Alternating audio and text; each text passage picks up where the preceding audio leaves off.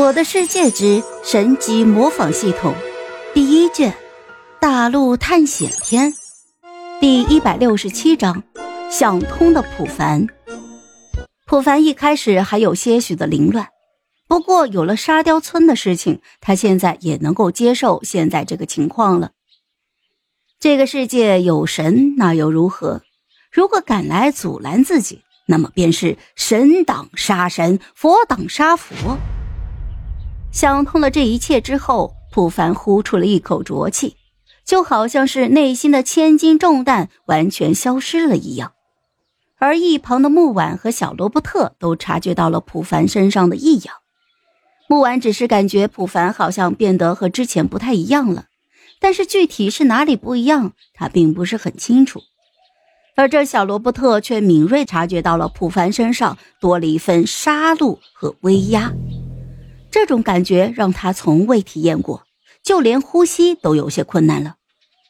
普凡看着神色各异的众人，随即就笑着问：“你们这是怎么了？一个个的脸色怎么这么差呀？”“哎，可能是大家都累了吧？找书都找了一天了。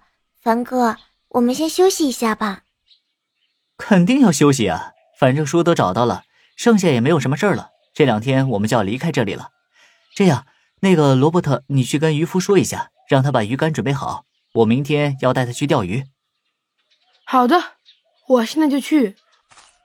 罗伯特赶紧离开了房间，刚一走出去，那一抹威压感瞬间就消失不见了。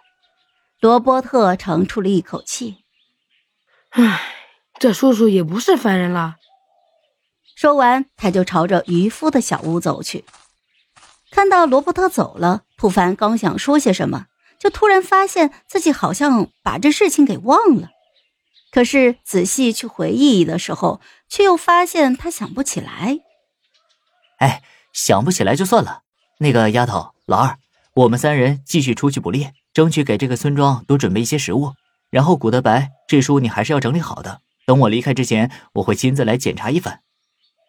嘿嘿，保证完成任务。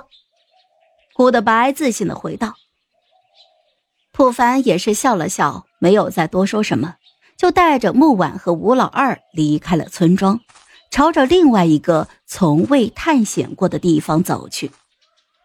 现在他们三人已经将村庄的周围都给走了一遍了，分别是丛林神庙到村庄的一个方向，然后就是普凡带他们打猎以及晚上击杀亡灵生物的方向。”还有就是木婉和吴老二昨天外出打猎的方向，那今天是最后一个方向，把这个方向给巡逻完，这个村庄基本上也就安全了。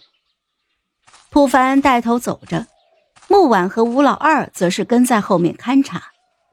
一路上也遇到了不少的动物，只不过这次基本都是由普凡来进行击杀，因为击杀动物也是有经验点的。